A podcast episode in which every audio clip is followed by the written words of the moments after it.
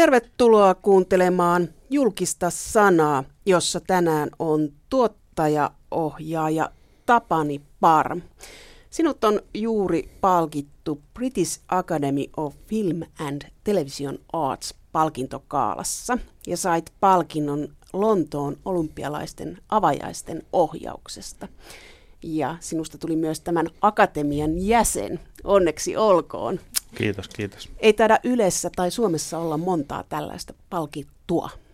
Ei varmaan TV, enkä mä tiedä onko se elokuvan alalla. Tässä on olemassa myös tämmöinen pelikategoria, jos mun mielestä jotkut suomalaiset taisi voittaa tänäkin vuonna, mutta en ole nyt niitä listoja niin tarkkaan katsonut, mutta kyllä mä luulen, että mä oon varmaan ensimmäinen suomalainen TV-ohjaaja, joka on palkittu. Olet ensimmäinen TV-maailmassa. Olet ohjannut aika paljon olympialaisia ja MM-kisoja. Monissako olympialaisissa olet ollut mukana? No vitsi, kun se on ollut laskea. Siis vuodesta 1988 kaikki talvi- ja kesäkisat lukunottamatta 92 Albertille. Sitten tulee varmaan, tulisikohan siitä nyt 13 tai 14. Aikamoinen määrä, ja olet pääohjaajanakin ollut sitten. Joo, mä oon yleisurheilun pääohjaajana ollut Sydneyn kisoista 2000 asti näissä kesäkisoissa yleisurheilua tekemässä. Miten Tapani Parm sinusta tuli televisio-ohjaaja ja televisioon urheilulähetysten ohjaaja? Jaa, se on aika mielenkiintoinen kysymys. Tota, mä tulin Yleen vuonna 80 alun perin tämmöiselle niin sanotulle tarkkailijakurssille, josta sitten siirryin kuvanauhoitukseen ja leikkaamaan, editoimaan ohjelmia. Ja siihen toimenkuvaan kuului myöskin sitten esimerkiksi hidastajana oleminen urheilukilpailuissa ja niin päin pois. Ja Musta tuntuu se varmaan, äh, kiinnitin jollakin tavalla vanhempien kollegoiden huomioon siellä urheilussa, niin että sitten vuonna 90, kun siellä tuli yksi sairastapaus ja tarvittiin tuuraajaa, niin he kysyivät, että kiinnostaisiko tulla ja kiinnosti ja sillä tiellä tässä nyt ollaan 23 vuotta so far.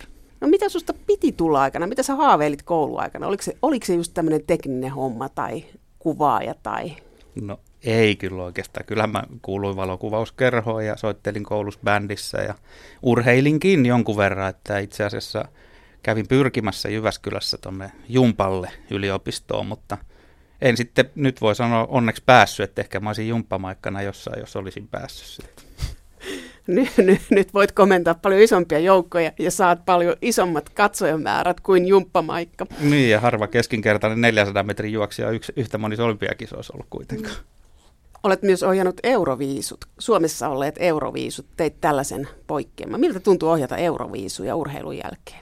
No itse asiassa mä olin TV-tuottajana siinä, eli enempikin puitteiden luojana ja vahtikoirana, jos näin voi sanoa, että tota, ohjaajien tukena, että Timo, Timo Suomi ja, ja tota, toi, toi Antti Lappi oli sitten, jotka varsinaisesti ohjas. Mutta sehän oli totta kai suuri seikkailu ja ihan niin kuin mieletön show ja se kaikki ylöspano ja muu ja, ja tota, miten paljon sekä suomalaisia että kansainvälisiä yhteistyökumppaneita tarvittiin, että se koko paketti saatiin kasaan, niin se oli hyvä Ollin oppivuosi, jos näin voi sanoa. Mitä opit eniten siitä, kun katsoit tämmöistä viihdekilpailua verrattuna urheilukilpailuun? Tai onhan urheilukin viihdettä, mutta tämmöistä niin kuin laulukilpailua ja fyysistä kilpailua. Mikä, mikä ero siinä on tai mikä se oppi oli? No kyllä se varmaan on se, niissä on hirveästi itse asiassa samaa, mutta tietysti tässä – tässä tota noin, niin viihdehommassa niin siihen ylöspanoon ja kaikkeen siihen, miltä se näyttää, niin siihen pystyy vaikuttaa paljon enemmän kuin, kuin tota urheilukilpailussa. Urheilukilpailussa stadion on stadion ja sieltä pitää vaan soveltamalla koittaa löytää ne parhaat kamerapaikat, mutta tässä justiin niin ollaan mukana siinä luovassa prosessissa ihan siitä asti, että minkälainen lava, millaista videosisältöä halutaan screeneille, minkälaiset valot ja totta kai siellä on niitä ammattilaisia, mutta se oli tosi kiehtovaa niin kuin nähdä se prosessi läpi. Ja nyt mä oon sitten myöhemmin urheilugaaloja ohjannut, missä niin kuin pienimuotoisemmin tavallaan tehdään tätä samaa juttua, että se oli hyvä, Euroviisun näkeminen oli hyvä pohja tavallaan siitä, sitäkin ajatella. Kaikki oli va- valmiina, mutta urheilukilpailussa on paljon enemmän improvisaatiota ja jännitystä. Adrenaliini on aika korkealla välillä, mm. mutta kuunnellaan tästä esimerkki Pekingin avajaisista, kun annat neuvoja. Ja nyt pulinat pois. Nine, ja mustille. Seven, six, five, four, nyt three, countdown käy, älä sä maa käy. One. Hmm. Should we listen to the audio a little bit? Missä se ohjelma ääni? Where is the program audio, guys? Please, thank you very much. Sorry for the trouble. Take it easy. We found it. 30 risti nyt. Oho, 29 nyt, 28 nyt. Näin kuin jalkoi piti näyttää. Ja 34, joo, ristiin 34. Mix 34, now. No moves, just hold shot. 11 laajempi. To the paper. 39 varo. Pressat tulee sisään, onko 27 passis on. Kiinnistelet siihen paperiin vaan. Kuka siellä lavalla? Ei ole meidän jätkiin, että ei välitetä. Siellä on jotain roudareita. And mix 34, stationary mix 34 now. Tapani Parm, sinua nauratti, kun kuuntelit tätä. Mikä tässä nauratti? Vuonna 2008 komen, komennot Pekingin mm. olympialaisissa. No mä, en mä tiedä, siinä on niin monennäköistä. Eli esimerkiksi juuri kun pistetään ohjelma käyntiin, niin ohjelmakuuntelu onkin pimeänä tai sieltä ei kuulu mitään, niin onhan se kohtuullisen koomista, mutta eipä siinä juuri ennen niin semmoisiin nappuloihin paljon, eikä sieltä tarvitse paljon mitään kuuluakaan. Ei voi tietää, onko ääniosastolla kanavat kiinni ja sen takia ei kuulu mitään, mutta sitten kun tunnus lähtee, niin sitten kyllä pitäisi kuulua. Se mua siinä nyt ainakin nauratti ja muutenkin onhan se tuommoista pikkuhötäkkää jollain lailla toi, toi homma, että siinähän taustalla kuuluu myöskin Jose Ramon Diesin, espanjalaisen tuottajan ääntä välillä, ja, tota, ja kuvaussihteeri Heidi Kokin, joka, jonka ääntä myöskin kuuluu siinä, siinä jonkun verran. Onko sulla aina mukana suomalainen kuvaussihteeri? Joo, ehdottomasti. Ei siitä muuten tulisi. Ja se, se on jo senkin takia, että me tehdään täällä Suomessa niin paljon valmistelevaa työtä, että siinä pitää olla jo mukana. Periaatteessa kuvaussihteeri kiinnitetään varmaan suunnilleen vuotta ennen siihen projektiin ja aluksi tietysti sitä työtä tehdään vähän harvemmalla tahdilla, mutta kuitenkin on hyvä olla mukana jo heti, että näkee jo ihan ensimmäiset käsikirjoitusversiot ja voidaan sopia, että millä niin kuin metodeilla sitä ruvetaan tekemään sitä työtä. Mutta tuossa kuuluu se, että te puhuitte englantia ja suomea. Sujuvasti vaihtui, että kuvaussihteerille suomea, komentoon englantia. Eikö koskaan me sekasi? Yllättävän harvoin itse asiassa. Että en mä tiedä, sitä varmaan oppii tuntemaan sen tiimin sitten niin hyvin, että kun siellä on, suurin osa on suomalaisia kameramiehiä ja tota, osa on, on sitten muista maista, on kaiken näköisiä erikoiskameroita, heille pitää puhua englantia, niin tota, kyllä sitä vaan sitten oppii, että yllättävän harvoin se menee sekaisin.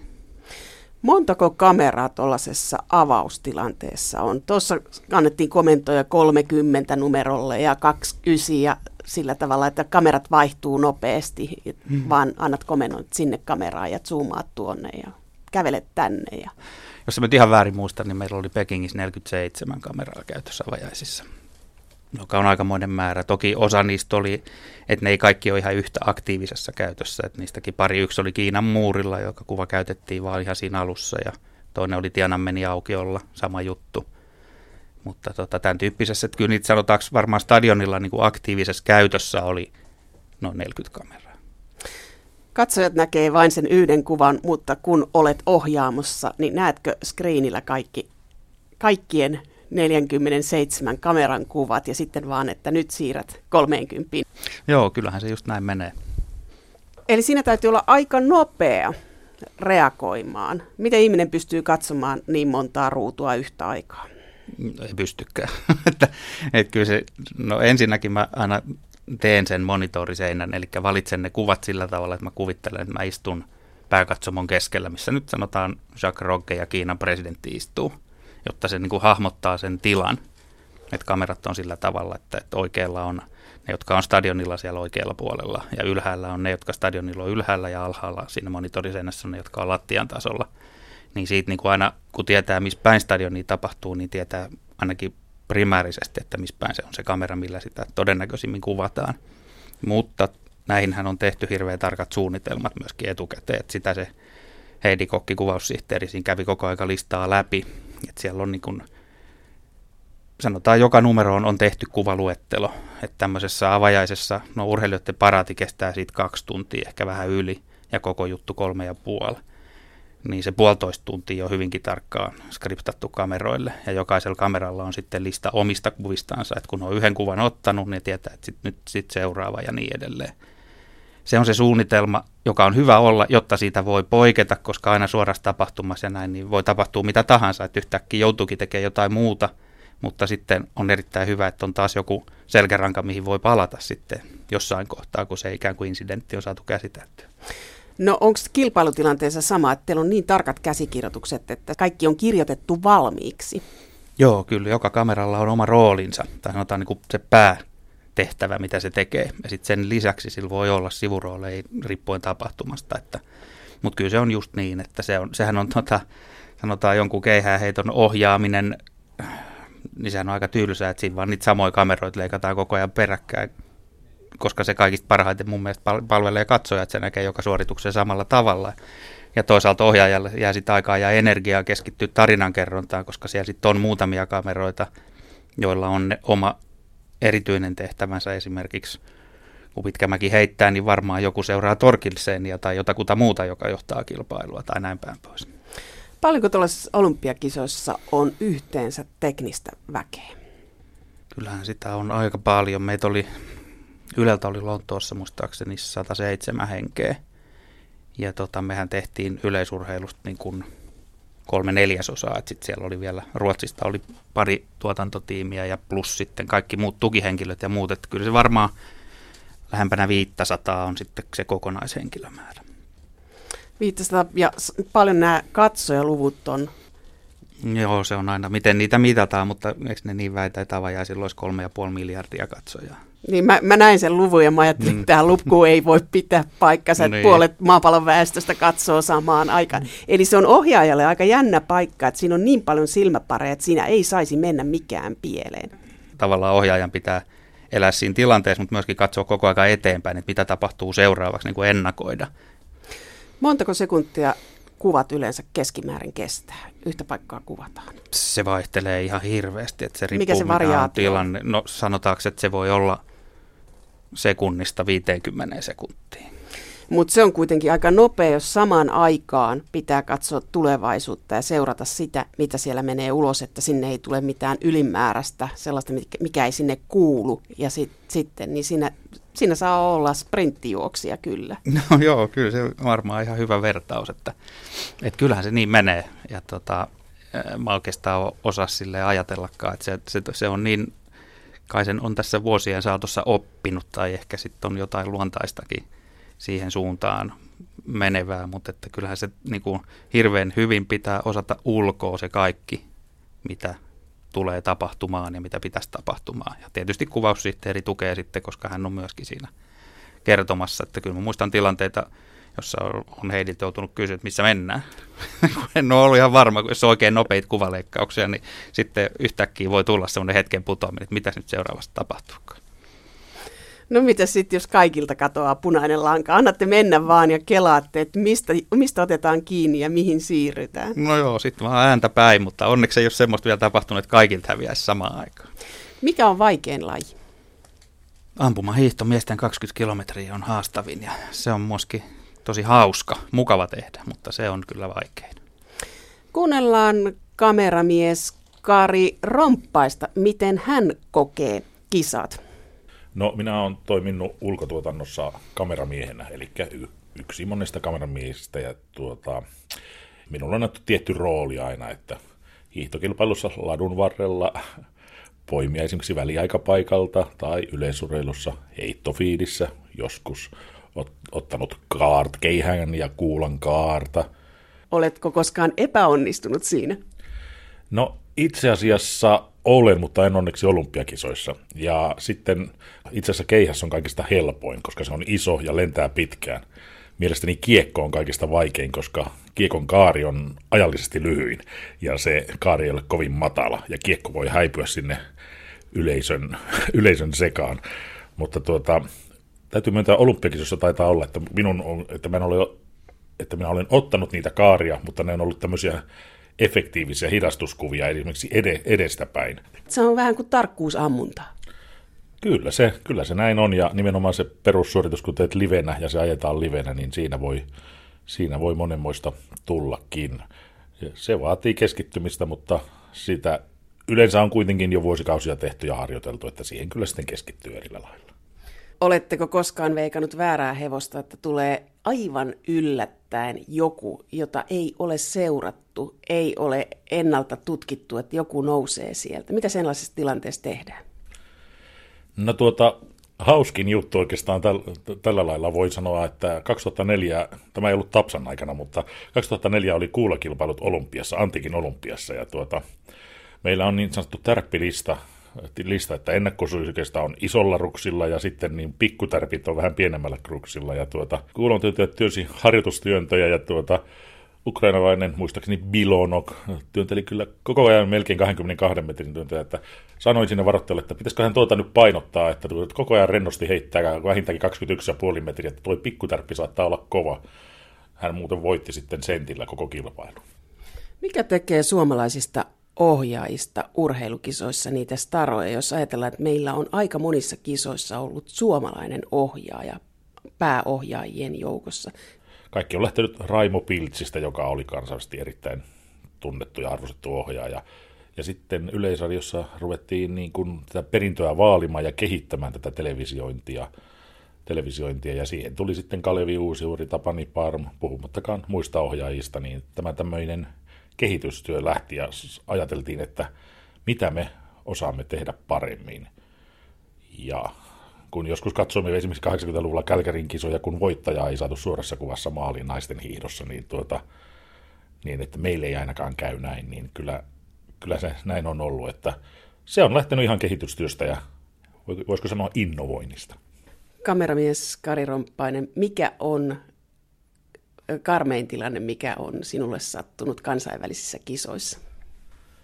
Karmein tilanne oli itse asiassa juuri ensimmäiset olympiakisat mulle talvikisat Salt Lake Cityssä, jossa tuota Soldier tehtiin hiihtoja. Välineet oli vähän vanhanaikaisia ja komennot ei pelannut kunnolla. Ja tuota, olin justin tällaisella väliaikapaikalla, väliaika lähtöhiidoissa, ja tuota, kun minun piti ottaa ensimmäinen kuva, niin tuota, oli tullut väärät kamerat ja minä lähdin hakemaan niitä kameroita toiselta. Oli vaihtunut kameroiden, kamerat ja minä lähdin hakemaan to, uutta kameraa. Kaikki Tapsa tietää siellä ja kaikki tietää, että voi olla, että en kerkeä.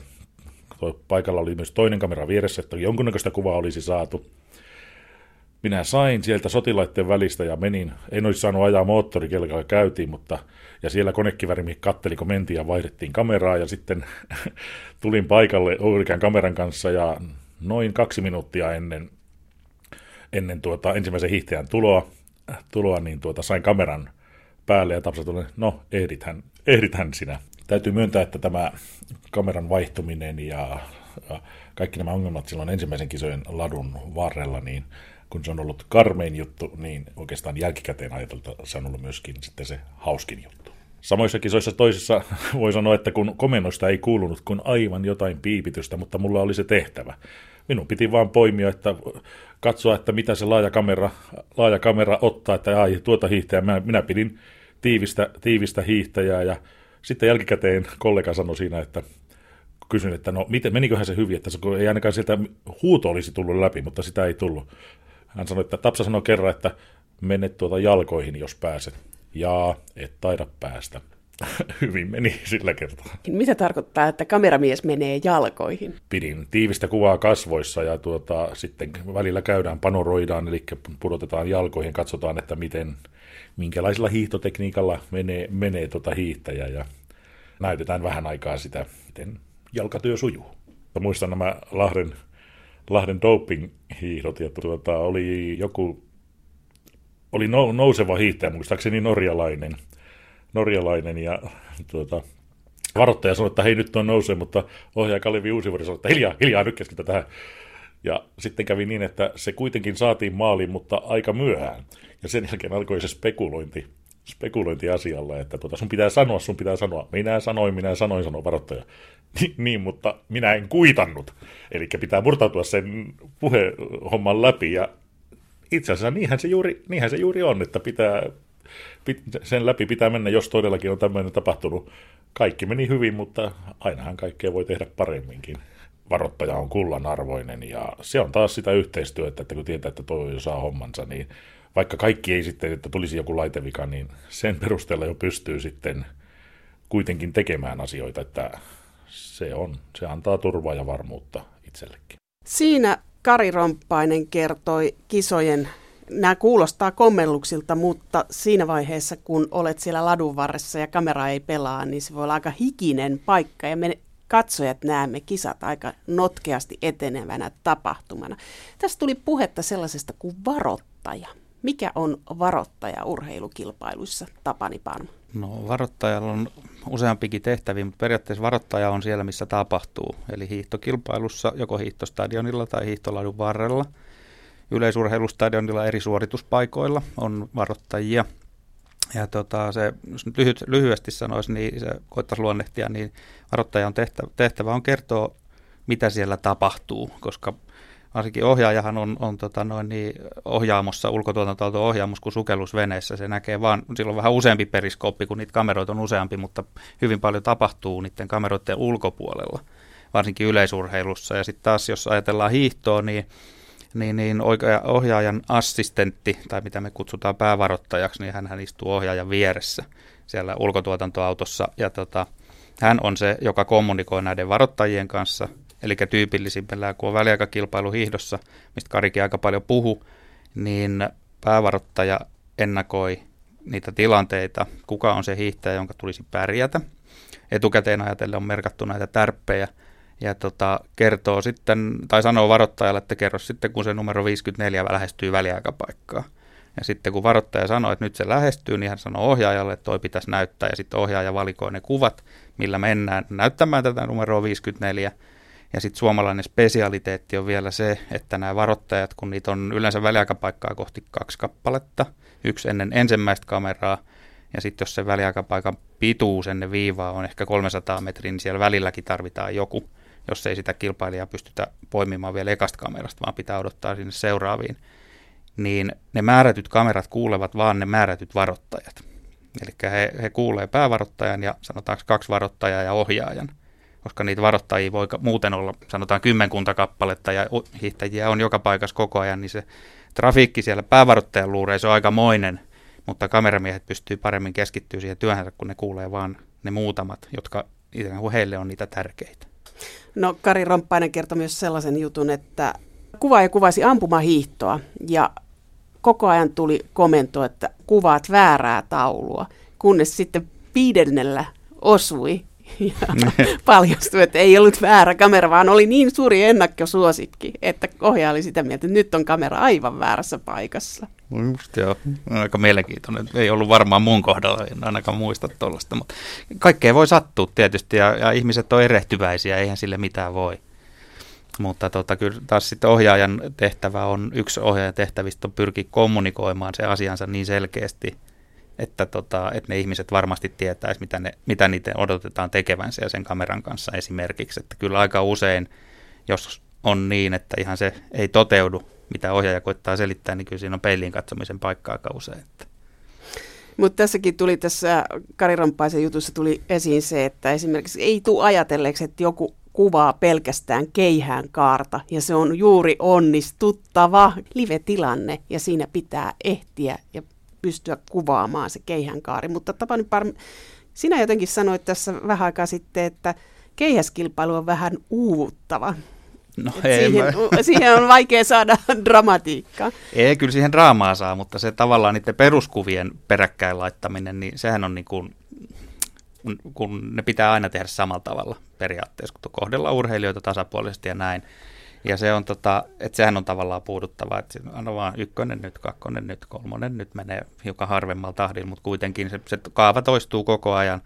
Se on vähän niin kuin mantraa hokis, mutta toisaalta se, se myöskin ää, tota, vapauttaa tosi paljon, kun se aina menee samalla tavalla, koska siellä sitten on kaksi, kolme muuta kameraa, joilla on tehtävä, niin niiden kanssa pystyy sitten kommunikoimaan, jotta pystyy kaivaan sitä draamaa esiin sieltä kilpailusta ja kertoo sitä tarinaa – pelaamaan kilpailijoiden välisillä suhteilla ja niiden reaktioilla ja tällaisilla, joilla niin kuin koitetaan sitten saada siitä ehkä hiukan viihdyttävämpää siitä ohjelmaa, että saataisiin sen sorttinen siitä keihäskilpailusta, että katsoja ei malttaisi siitä tuolista lähteä. edes jääkaapille. Teillä on varoitteet kilpailua varten ja kilpailijoiden niin kuin menestystä varten, mutta onko teillä sellaisia varoitteita, jotka seuraa, että mitä siellä kentällä tapahtuu, jos siellä on jotain mielenkiintoista kuhinaa? Joo, kyllä se on, se on periaatteessa nämä ihan samat varoittajat, että ne siellä kuikuilee ympäriinsä.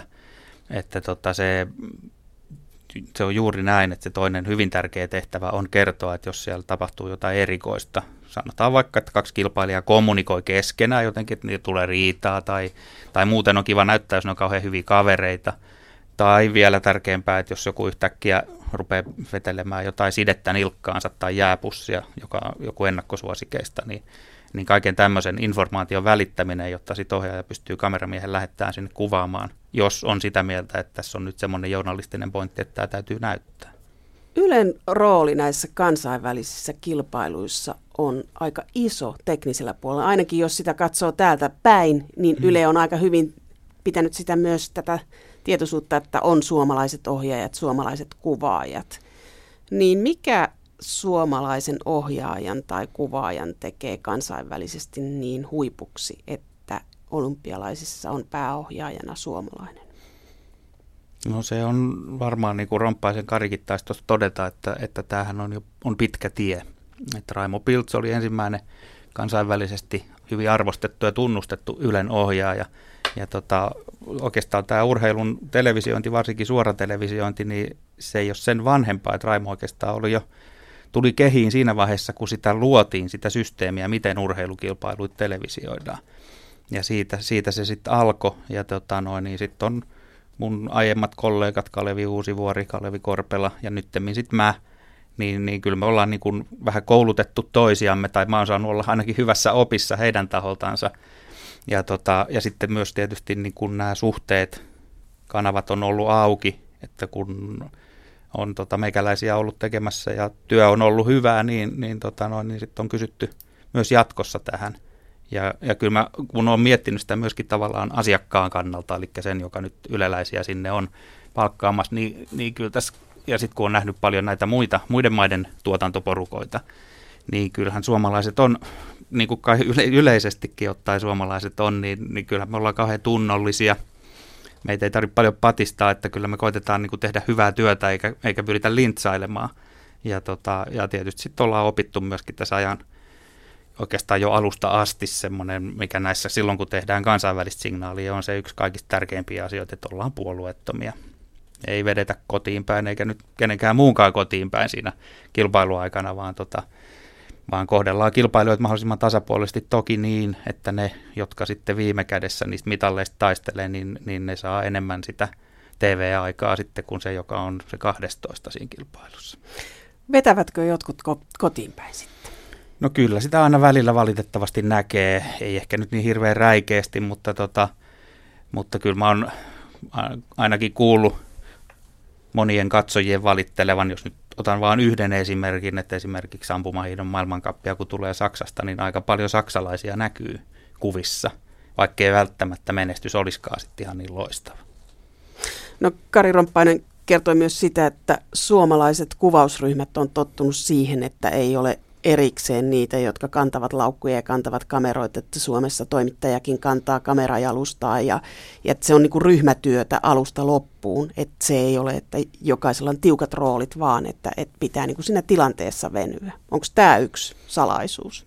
Kyllä varmaan, joo. Mä luulen, että siitä tulee semmoista niin kuin yhteishenkeä ja yhteen hiileen puhaltamista ja, tota, ja kyllähän se niin kuin suoraan sanottuna välillä tuntuu koomiselta, kun seuraa jonkun muun maan TV-yhtiötä, että jos kameraa korokkeella pitää siirtää puoli metriä, niin se kameramies kutsuu sinne assistentin siirtämään, tönäsemään sitä sitten. Ja, että tota, että on se aika, aika metkaa, mutta näitä tuotantokulttuureja ja tapoja tietysti eri maissa on monenlaisia. Tapani Parm, kun ohjaat kansainvälisiä kisoja, niin mikä on se asia, jota eniten pelkäät tai jännität, kun lähdet kisoja ohjaamaan? No en mä oikeastaan sano, että mä kauheasti pelkään. No se voi olla, tietysti riippuu vähän maasta, että voi olla semmoisia pieniä, pieniä pelkoja sitten, että mitenhän siellä kaikki asiat hoituu tai, tai näin päin pois, mutta tota noin, niin, niin, niin ja, ja, tietysti pieni jännitys aina pitääkin olla, mutta, tota, mutta, mutta se, kyllä mulla yleensä on pikemminkin semmoinen niin hyvä fiilis, että kun näihin usein liittyy aika pitkä suunnitteluvaihe, niin sitten kun pääsee siihen itse tapahtumaan, niin sehän on niin kuin tosi kivaa sitten, että nyt, nyt tämä on tässä käsillä ja päästään niin kuin oikeisiin töihin tekemään tätä juttua. Mutta tota, mut kyllähän siis haasteitahan on aina. Yksi aika iso on useasti ja se ehkä vähän pelottaa jännittääkin, että miten yhteistyö siellä paikalla olevien toimitsijoiden ja tällaisten kanssa käy, että, että ihmiset varmasti, meidän ihmiset pääsee niille paikoille, mihin pitää ja että, ja että siellä yleisurheilukentällä tulostaulut on oikeissa kohdissa eikä kameran edessä tai että joku toimitsija ei tule seisoo just kameran eteen ja niin päin pois, että, että tämmöisiä pieniä puroja siellä virtailee. Kuinka paljon lajiliitot vaikuttavat siihen, miten kisoja kuvataan? No aika monet, varsinkin isommathan on tehnyt tämmöiset production guidelines, eli niin kuin suuntaviivat, että miten heidän lajejaan tulisi kuvata. Semmoisia pumaskoja on olemassa. Mä itsekin ollut ainakin hiihdon ja yleisurheilun tämmöistä tekemässä. Ja että ne niin kuin yleisestikin niin ne pohjautuu aika paljon sitten alan ammattilaisten tuottamaan materiaaliin.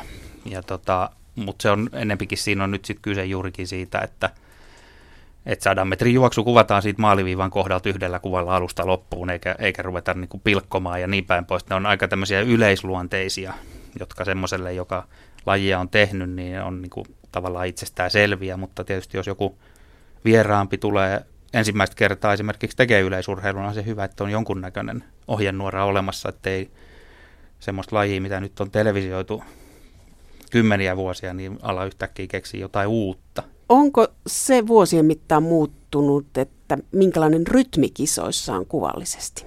On joo, kyllä se on todella paljon, että kaikkihan, niin kuin koko maailma nopeutuu tietyllä lailla tai, tai samassa ajassa tapahtuu enemmän nykyään. Se on ihan muutamassa kymmenes vuodessa varmasti tapahtunut ja, ja kyllä se tässäkin on. Ja tota, siinä on tietysti useitakin syitä, että mä muistan hyvin, kun 71 oli Helsingissä yleisurheilu EM-kilpailut, niin jostain luin, että Raimo Pilts ohjasi ne käyttämällä seitsemää värikameraa. Ja nykyään jo pelkkien juoksujen televisioinnissa on lähes 30 kameraa.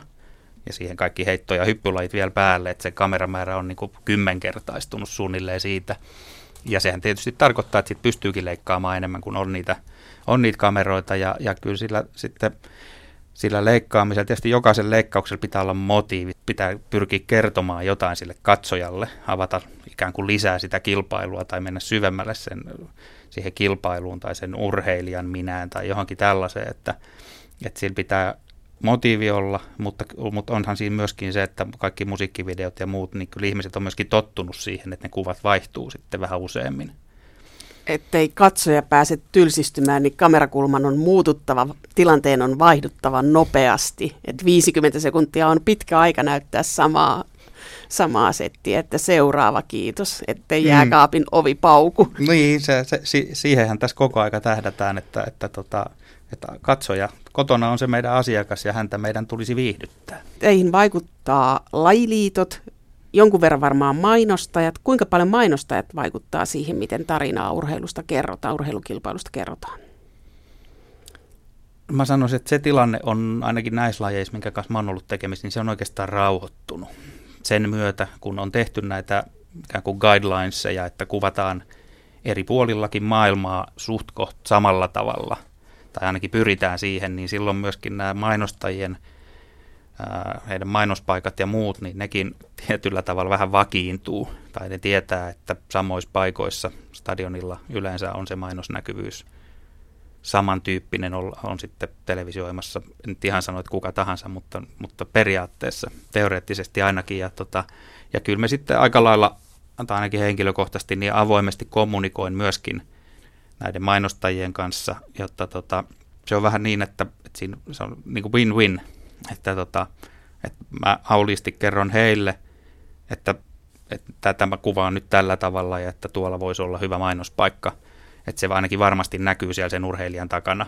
Ja sitten toisaalta silloin mulla on myöskin sitten mahdollisuus tai paremmat mahdollisuudet sanoa heille, että tässä on sitten semmoinen paikka, mihin mä ehdottomasti en halua mainosta. Vaikka se olisi ehkä sääntöjen mukainen, mutta siinä on vaikka niin kaunis maisema jossain hiihtoladun varrella, että, että ei sitä kannata ruveta pilaamaan lainausmerkeissä mainoksilla, pääsee sen luontokin oikeuksiinsa ja, tota, ja niin kuin aina vaan paremmin ja paremmin tämmöinen kommunikointi mun mielestä sujuu. Et molemmat on aika lailla tyytyväisiä.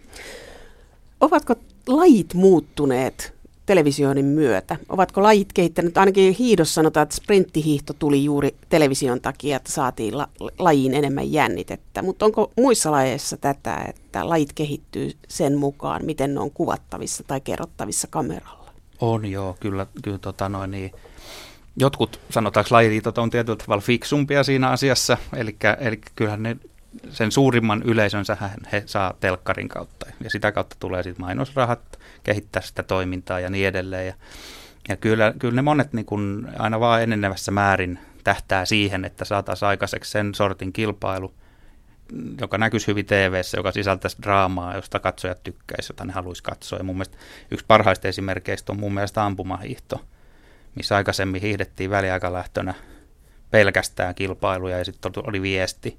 Ja nyt on tämmöinen taka-ajokilpailu, eli lähdetään ajaa toisiansa takaa, ja kun siinä on monta ammuntaa, niin niin monta kertaa ne kärkihiihtäjä vaihtuu aina ammunnan jälkeen ja näin, että siinä on niin tosi paljon jännäämisen paikkoja, ja sitten ne on niin yksinkertaisia, että ihmiset ymmärtää sen, että se, joka siitä ampumapaikalta ekana lähtee, niin nyt se johtaa, että ei tarvitse niin ymmärtää väliaikakilpailun logiikkaa tajutakseen sitä, että kyllä tätä paljon on kehitystä tapahtunut siihen suuntaan. Tapani Parm, kun valmistelet kisoja, nyt ilmeisesti valmistelet Shotsin kisoja, niin minkälaisen käsikirjoituksen te kirjoitatte? Kirjoitatteko te sen mukaan, että mitä urheilijoita siellä on? Kirjoitetaanko urheilijalle rooli niin sanotusti, että tämä on huippuhiihtäjä, tätä seurataan?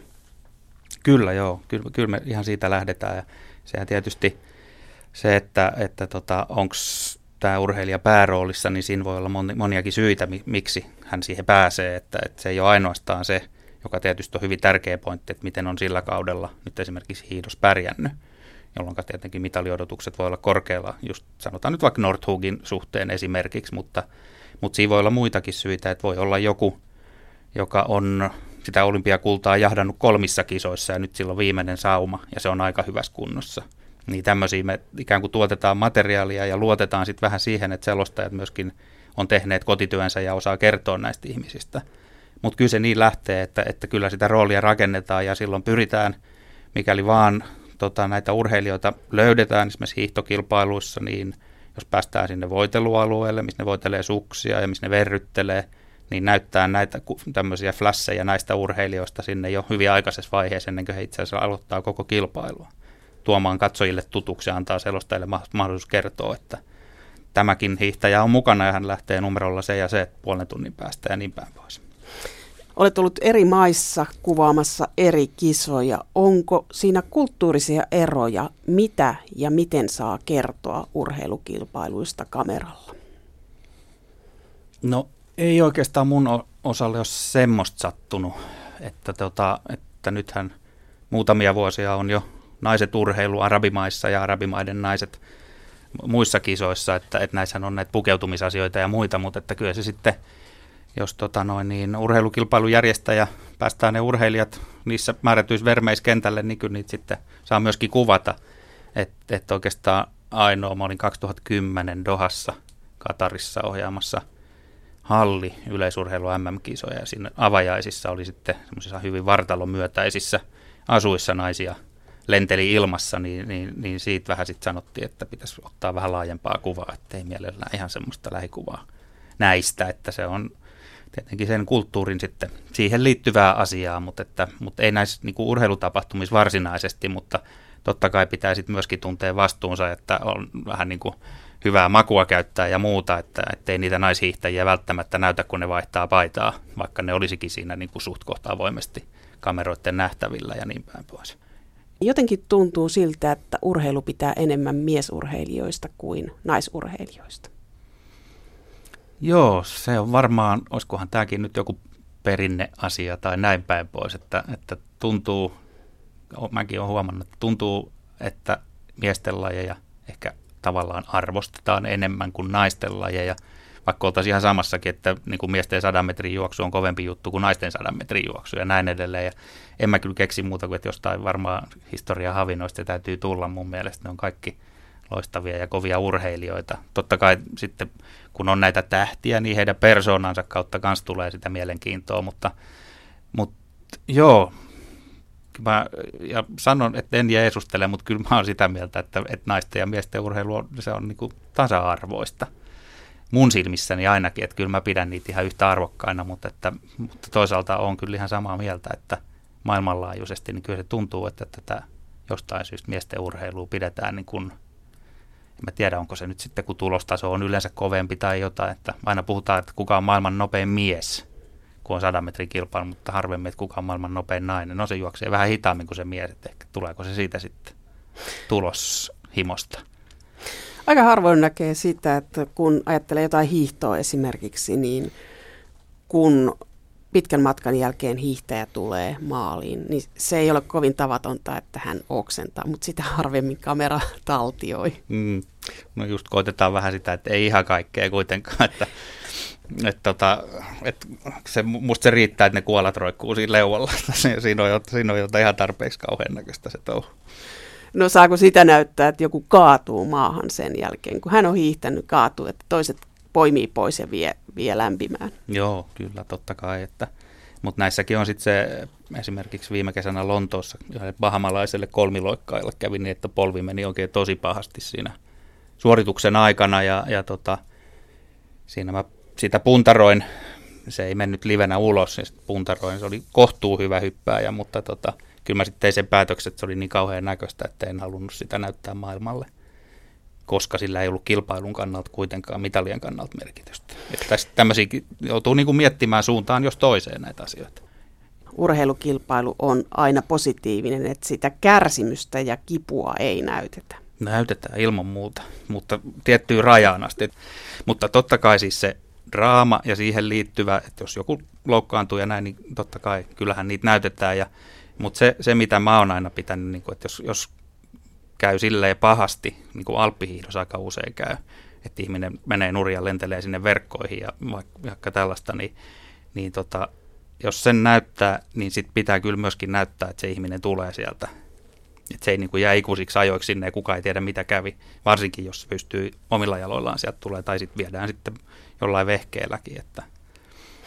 Jääkiekon väkivallasta on puhuttu tai jääkie, jääkiekosta aika paljon viime aikoina. Pitäisikö nämä tilanteet suojata yleisön katseilta? Ei niitä varmaan oikein voi että kyllähän se, jos se kaukalossa tapahtuu, niin kyllähän sen kaikki näkee, että se, se on vaan harmi, että, että tota, tämmöisiin ylilyönteihin mennään. Että sehän ei, niin kuin, musta se ei kuulu minkään urheilun luonteeseen, ei edes nyrkkeilyn, että onhan siinäkin omat reilun pelin sääntönsä ja kyllä mä tahtoisin nähdä, että niitä, niitä seurattaisiin ja, ja kuitenkin pitää aina pitää mielessä, että vaikka isoista rahoista aina puhutaan, niin kyllähän nämä mun mielestä edelleen nämä kaikki menestyvät urheilijat on näiden meidän – pienten lasten ja nuorten esikuvia ja idoleita, että kyllä siinä kohtaa pitäisi aina muistaa se oma vastuu. Mikä on vaikein tilanne, jota olet miettinyt, että näytätkö vai et? No tämä nyt oli ainakin aika tuore tämä, tämä, tämä kolmiloikkaajan tapaus, mutta ei mulla oikeastaan ole varmaan itselle semmoisia hankalia paikkoja tullut, että olisi ollut jotain niin kuin että olisi voinut esimerkiksi kuvitella, että selvisiköhän tämä urheilija hengissä tästä tai jotain tällaista. Että ei ole onneksi sattunut kohdalle semmoista, mutta tota, ja mä oon kyllä henkilökohtaisesti sitä mieltä, kun joskus menneinä vuosina on nähty parikin urheiluruudussa parikin semmoista onnettomuutta, missä alppihiihtäjä menehtyy, niin mun mielestä semmoisia ei tarvitsisi näyttää.